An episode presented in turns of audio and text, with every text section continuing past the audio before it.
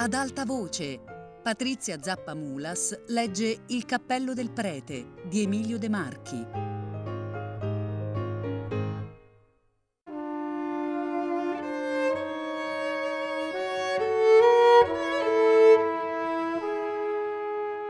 Avvertenza premessa dall'autore alla prima edizione, 1888. Questo non è un romanzo sperimentale, tutt'altro ma un romanzo d'esperimento e come tale vuole essere preso. Due ragioni mossero l'autore a scriverlo. La prima, per provare se sia proprio necessario andare in Francia a prendere il romanzo detto d'appendice, con quel bel beneficio del senso morale e del senso comune che ognuno sa, o se invece, con un poco di buona volontà, non si possa provvedere da noi largamente e con più giudizio ai semplici desideri del gran pubblico. La seconda ragione fu per sperimentare quanto di vitale e di onesto e di logico esiste in questo gran pubblico, così spesso calunniato e proclamato come una bestia vorace che si pasce solo di incongruenze, di sozzure, di carni ignude e alla quale i giornali a centomila copie credono necessario di servire da truogolo. L'esperimento ha dimostrato già a quest'ora le due cose, cioè che anche da noi si saprebbe fare come gli altri e col tempo forse molto meglio per noi. E poi che il signor pubblico è meno volgo di quel che l'interesse e l'ignoranza nostra si ingegnano di fare. Pubblicato in due giornali d'indole diversa, in due città poste quasi agli estremi d'Italia, nell'Italia di Milano e nel Corriere di Napoli, questo cappello del prete, senza nessuna delle solite basse transazioni, ma col semplice aiuto dei comuni artifici di invenzione e di richiamo, ha ottenuto più di quanto l'autore pensasse di ottenere. I signori centomila hanno letto di buona voglia e, da quel che si dice, si sono anche commossi e divertiti. Dal canto suo l'autore, entrato in comunicazione di spirito col gran pubblico, si è sentito più di una volta attratto dalla forza potente che emana dalla moltitudine e più di una volta si è chiesto in cuor suo se non hanno torto gli scrittori italiani di non servirsi più che non facciano di questa forza naturale per rinvigorire la tisica costituzione dell'arte nostra. Si è chiesto, ancora, se non sia cosa utile e patriottica giovarsi di questa forza viva che trascina i centomila a leggere, per suscitare in mezzo a palpiti della curiosità qualche vivace idea di giustizia e di bellezza che aiuti a sollevare gli animi. L'arte è cosa divina, ma non è male di tanto in tanto scrivere anche per i lettori. Coi medesimi intenti, il cappello del prete si pubblica ora in volume.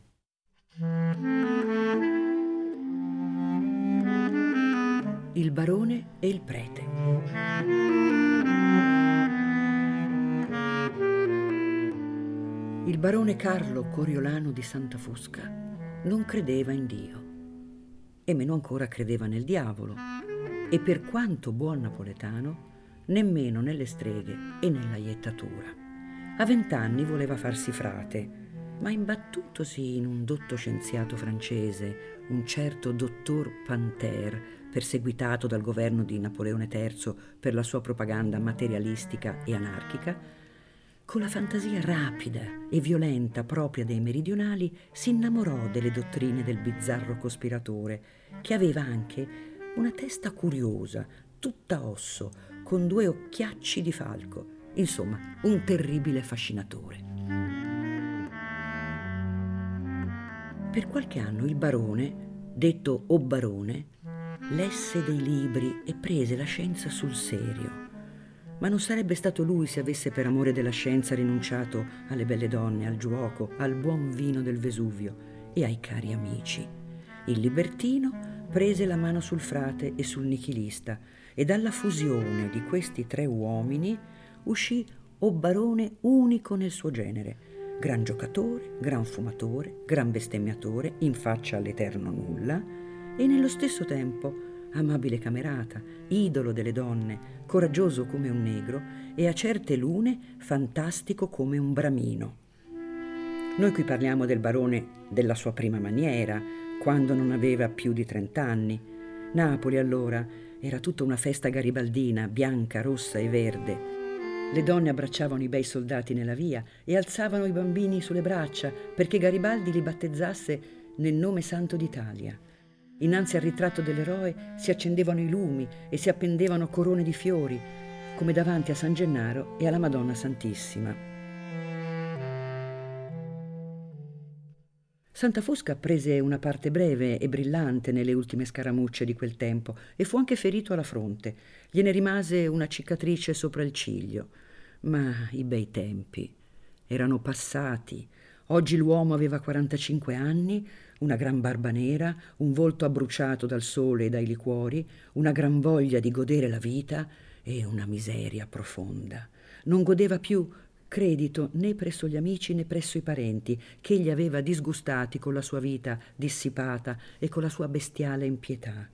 Al frate, al nichilista, al libertino si aggiungeva ora un pitocco disperato, costretto a 45 anni a mendicare 10 lire alla sua guardarobiera se voleva pranzare e bere un cognac. Al club avevano pubblicato il suo nome nell'albo degli insolvibili e poiché non pagava più i debiti del giuoco, tutti lo fuggivano ora come la lebbra.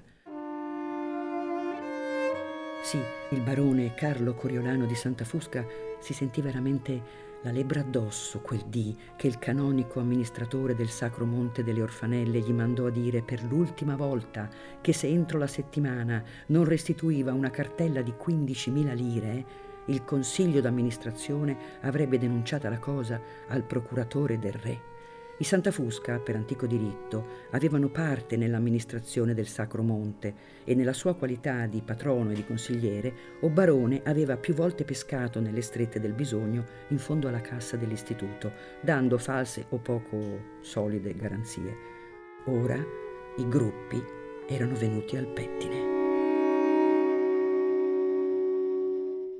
Il canonico diceva chiaro: Se Vostra Eccellenza non rende a questa pia casa la cartella di lire 15.000, il Consiglio sarà nella dolorosa necessità di portare il fatto davanti ai tribunali. Davanti ai tribunali, o oh barone, non sarebbe mai andato, questo era certo. Eravamo a lunedì santo e c'eran davanti quasi 15 giorni alla fatale scadenza. In 15 giorni un uomo d'ingegno che non ha voglia ancora di farsi saltare le cervella deve trovare la maniera di non andare in prigione. Quale prigione avrebbe potuto tenerlo dentro? Ok, non ha più boschi la Calabria ed è proprio finita la razza dei briganti? Non era la prima volta che un Santa Fusca aveva battuto la campagna e un suo avolo, Don Nicolò, era stato con Fra Diavolo sei mesi su per le rupi della Maiella, ai tempi dei tempi. Ma con tutto ciò il barone sentiva che un uomo, in quindici giorni, non ha tempo neppure di diventare un brigante. Bisognava dunque trovare qualche altro espediente più spiccio e meno melodrammatico, eh, fuggire. Mm, non era caso di pensarci, perché quando si è poveri si viaggia male. Chiedere un prestito. A chi se non c'era più un cane che gli volesse dare un quattrino? Giocare, tentar la sorte? Nessuno voleva mescolar con lui un mazzo di carte e poi non sempre chi gioca vince.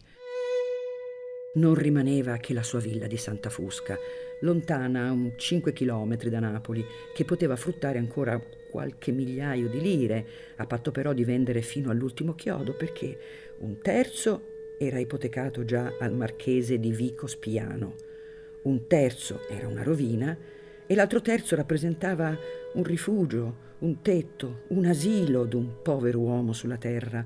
Anche vendendo ciò che rimaneva di netto, non avrebbe potuto raggranellare 15.000 lire e dopo egli sarebbe rimasto un vagabondo intero, nudo nato, senza nemmeno un guanciale per posare il capo. Se un barone di Santa Fusca, si noti, contava ancora per qualche cosa nel mondo e se poteva sperare di trovare ancora un cento lire per la fame e per la sete, questo credito, per quanto avariato, gli proveniva da quel vecchio palazzo che imponeva ancora un certo rispetto al volgo e che sosteneva con la catena della tradizione un uomo ridotto ormai a fare la parte di Pulcinella. Bisognava trovare le 15.000 lire e già eravamo giunti al giovedì santo senza alcun risultato. Finalmente gli venne in mente prete Cirillo. Chi era prete Cirillo? Non vera donnicciuola o pescivendola o camorrista delle sezioni di Pendino e di Mercato che non conoscesse o prevete, che abitava nei quartieri più poveri, in una soffitta chiusa in mezzo ai comignoli delle case, ove non mai scende l'occhio benedetto del sole e non regna sovrano che il vizio e il puzzo del pesce che il popolino frigge sugli usci e nella via. A vederlo camminare per le strade non si sarebbe data una buccia d'arancia per quel pretuzzo tutto cappello, vestito di un abito polveroso, sotto un mantello verdognolo e ragnoso, che faceva da staccio al vento, con un viso tinto proprio come il pesce fritto. Le mani erano lunghe, magre, lucide, come i fusi d'ulivo, con le unghie più forti degli uncini che tirano nel porto i barili e i sacchi del merluzzo. Le gambette, asciutte come gli stinchi dei santi, andavano a finire in due scarpe sconquassate, grandi come i burchielli che fanno il servizio di cabotaggio tra Napoli e Messina. Prete Cirillo era un uomo pieno di denari che egli aveva radunati un poco con l'usura, prestando ai pizzicagnoli, ai pescivendoli, ai galantini della sezione e molto con le vincite all'otto. Si diceva che Oprevede avesse i numeri e con l'aiuto di certi calcoli cabalistici, trovati da lui su un libro vecchio, vincesse all'otto ogni volta che gli piacesse di vincere. A qualcuno aveva anche regalati dei numeri buoni, ma il negromante era geloso e non si lasciava pigliare da tutti. È a casa del prete Cirillo che noi troviamo ora o barone, che durante le feste di Pasqua non aveva perduto il suo tempo. O prevete offrì una sedia di legno con le paglie rotte, andò a chiudere l'uscio ben bene e tornò a sedersi davanti a un tavolino ingombro di carte e di libri vecchi allora disse o barone, avete pensato, don Cirillo? Ci ho pensato. E la villa l'avete veduta? L'ho vista, eccellenza. Vi piace? Poco mi piace, ma non son lontano da acquistarla. Vi do ventimila lire, eccellenza. Voi fareste bestemmiare un eremita, don Cirillo. S'era detto quarantamila in principio, poi trenta, ora dite venti per il sangue di Dio. Barone cominciò a sfilare bestemmie. Ebbene, ve ne darò trenta, interruppe il prete che non amava le brutte parole. Ma voi dovete dimostrarmi che la casa è netta da ogni ipoteca. Vi ho giurato che essa è netta, come questa mano. E un gentiluomo non giura due volte. Un gentiluomo non ha bisogno di giurare, bastano i documenti. Voi condurrete con voi il vostro notaio. La villa non l'acquisto per me e nemmeno coi denari miei. Che cosa devo farne io, povero servo di Dio, di una villa? Uh, chi vi crede? Si dice che avete il pagliericcio pieno d'oro. Guardate, in nome di Dio, se questa è la casa del ricco Epulone. Si dice che voi avete i numeri dell'otto. Anche questa è una calunnia della gente ignorante e beffarda. Se io avessi i numeri sarei ricco e se fossi ricco non vivrei di una piccola messa e sui poveri morti in mezzo a una gente che mi perseguita. Non è vero che voi vincete un terno o una quaderna tutte le settimane? Oh, pazienza di Dio! E voi potete credere, eccellenza, a queste favole? Voi, uomo di mondo? Una volta sola, per salvarmi dalle minacce dei miei nemici, ho regalato dei numeri buoni che hanno vinto e da quel dì non ho più pace, nemmeno sull'altare. Sì, fin nella chiesa sento la voce delle donne che dicono «Oh, per l'amor di Dio, dammi tre numere, fallo per San Gennaro Beneditto». Prete Cirillo parlava con affanno, con paura, con sincerità, aprendo le dieci dita di legno tremolanti in aria. Io posso salvarvi da queste persecuzioni, disse il barone.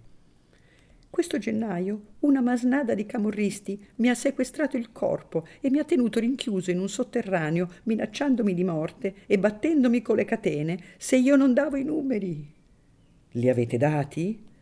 Ho invocato tanto la Madonna del Carmine e il Divino Spirito che mi illuminassero e mi salvassero. Li ho dati. Sono venuti? Tutti.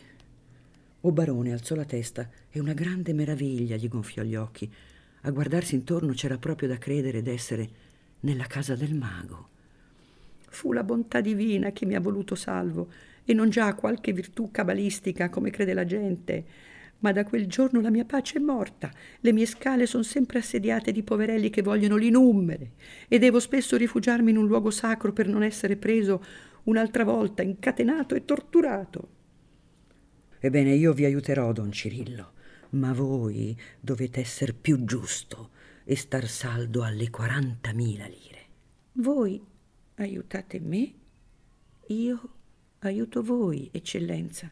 Voi salvate me dalle mani dei tristi, io salvo voi dalla prigione. O barone si mosse dalla sedia e girò intorno gli occhi spaventati, alzando un poco un certo bastone di canna col manico d'argento a cui di tanto in tanto appoggiava la bocca. Non è forse vero che voi dovete per la domenica in albis restituire una somma che non trovate più né in cielo né in terra? Voi siete un padre inquisitore, mormorò il barone torbido. Io dovevo prendere le mie informazioni, non è giusto? Non per questo rinuncio ad aiutarvi, anzi vi dico, aiutiamoci insieme. Voi avete bisogno di 15.000 lire e io ve ne do 30. Ve ne darei anche 40 se non avessi scoperto che c'è anche un'ipoteca del marchese di Vico Spiano di 10.000 lire. Ha ragione la gente, voi siete un grande astrologo e un grande cabalista, disse ridendo il barone, alzando ancora un poco il suo bastone.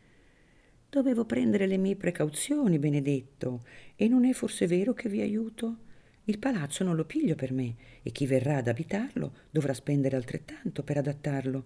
Certo che un piccolo guadagno lo devo fare, anche per amore dei poverelli che saranno i miei eredi, ma il guadagno vero per me è una condizione che mi permetterà di vivere in campagna in luogo sicuro, lontano dalle persecuzioni, dove potrò pensare anche ai bisogni dell'anima mia peccatrice.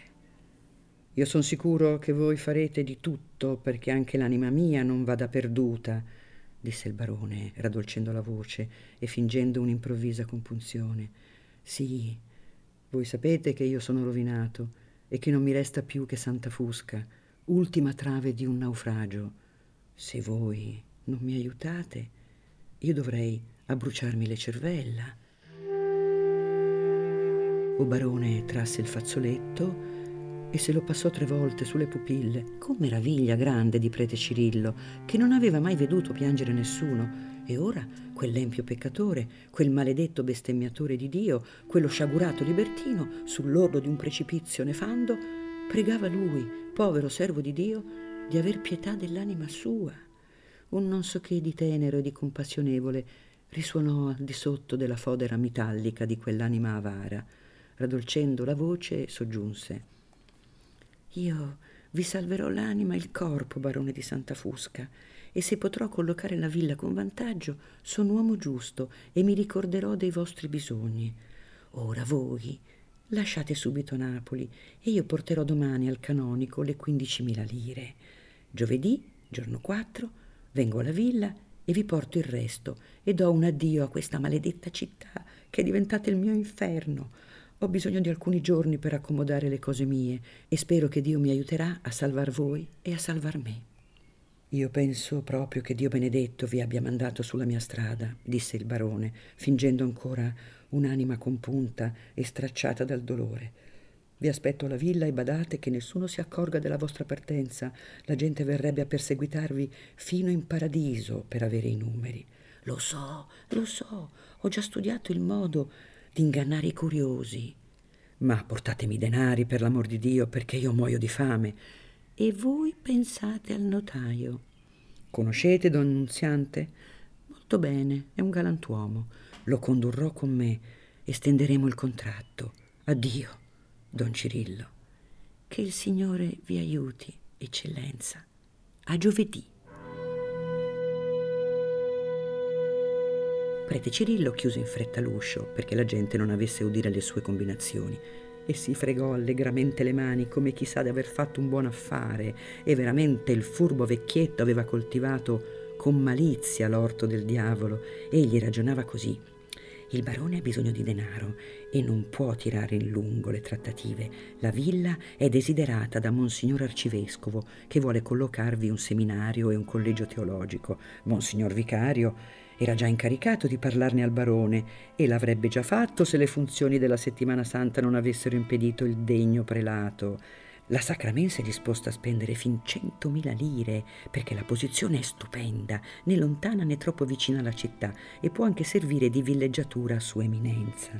Se arrivo a tempo a stringere il contratto prima della domenica in Albis, una volta diventato padrone dello stabile e scaricata l'ipoteca del marchese di Spiano, ho, come si dice, il coltello pel manico.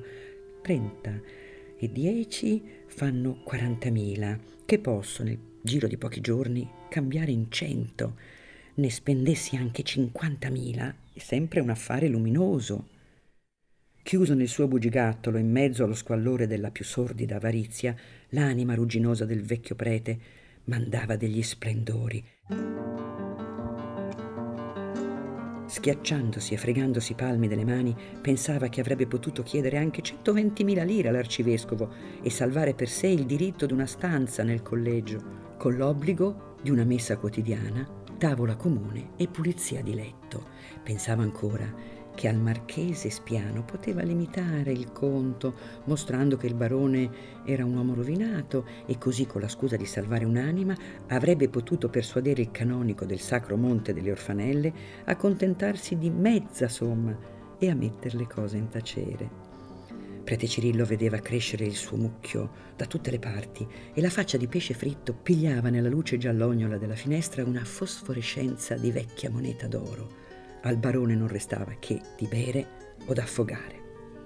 Tirò innanzi un grosso volume, una summa teologica in foglio del grande Aquinate San Tommaso, che gli serviva di registro e di scatola, e cominciò con le unghie gialle a ripassare le lunghe liste dei suoi crediti, vedendo quali poteva esigere subito, quali girare a un pignoratario suo compare detto Cruschello, col quale era in vecchi rapporti di affari corse con l'occhio avidamente sulle colonne in cui erano scritti i numeri delle sue cartelle. Banco di Napoli, rendita dello Stato, fondiaria, ferrovie meridionali, tramways napoletani, eccetera, eccetera, e in mezzo molte quietanze e buoni di pegno, garanzie, piccole ipoteche, cambiali, pagherò. Raccolse, strinse con un legaccio quel tesoro di carte unte, chiuse il libro con un giro di stringa e lo nascose in un baule ferrato che teneva sotto il letto, legato con una catena al muro. Indossò il mantello, mise in capo il suo vecchio tricorno e uscì con le solite precauzioni, desiderando di trovarsi un'ora con Cruschello. Della gente non prese alcuna soggezione questa volta, anzi il vecchio cabalista era disposto a burlarsi una buona volta dei suoi persecutori. O don Cirillo, o santo prete, dammi i tre numere e che la Madonna del Carmine t'aiute, disse una vecchia spettinata che filava davanti a un usciolino. Ve là, o prevete, e quando me li date li numere? gridò un acquaiolo padre di sette creature. Se li avessi, ma non son certi, rispose o prevete. Dammeli, dammeli. Non m'è venuto l'oroscopo sta settimana. C'è Saturno in cielo che ingombra il Capricorno. Prete Cirillo rideva profondamente in sé della burla che giocava alle megere ai prepotenti del Vico. Pure provate il 12 e il 77, ma debolmente giocate, perché li vedo oscuri. Dio vi benedica, uomo santo. E il santuomo rideva fuggendo per le strade col mantello al vento e col cappello svolazzante in aria, pensando che prima dell'estrazione ei sarebbe stato lontano un'ora da Napoli e che avrebbe vinto davvero il suo terno. Il poverino non immaginava nemmeno che sarebbe caduto in bocca al lupo.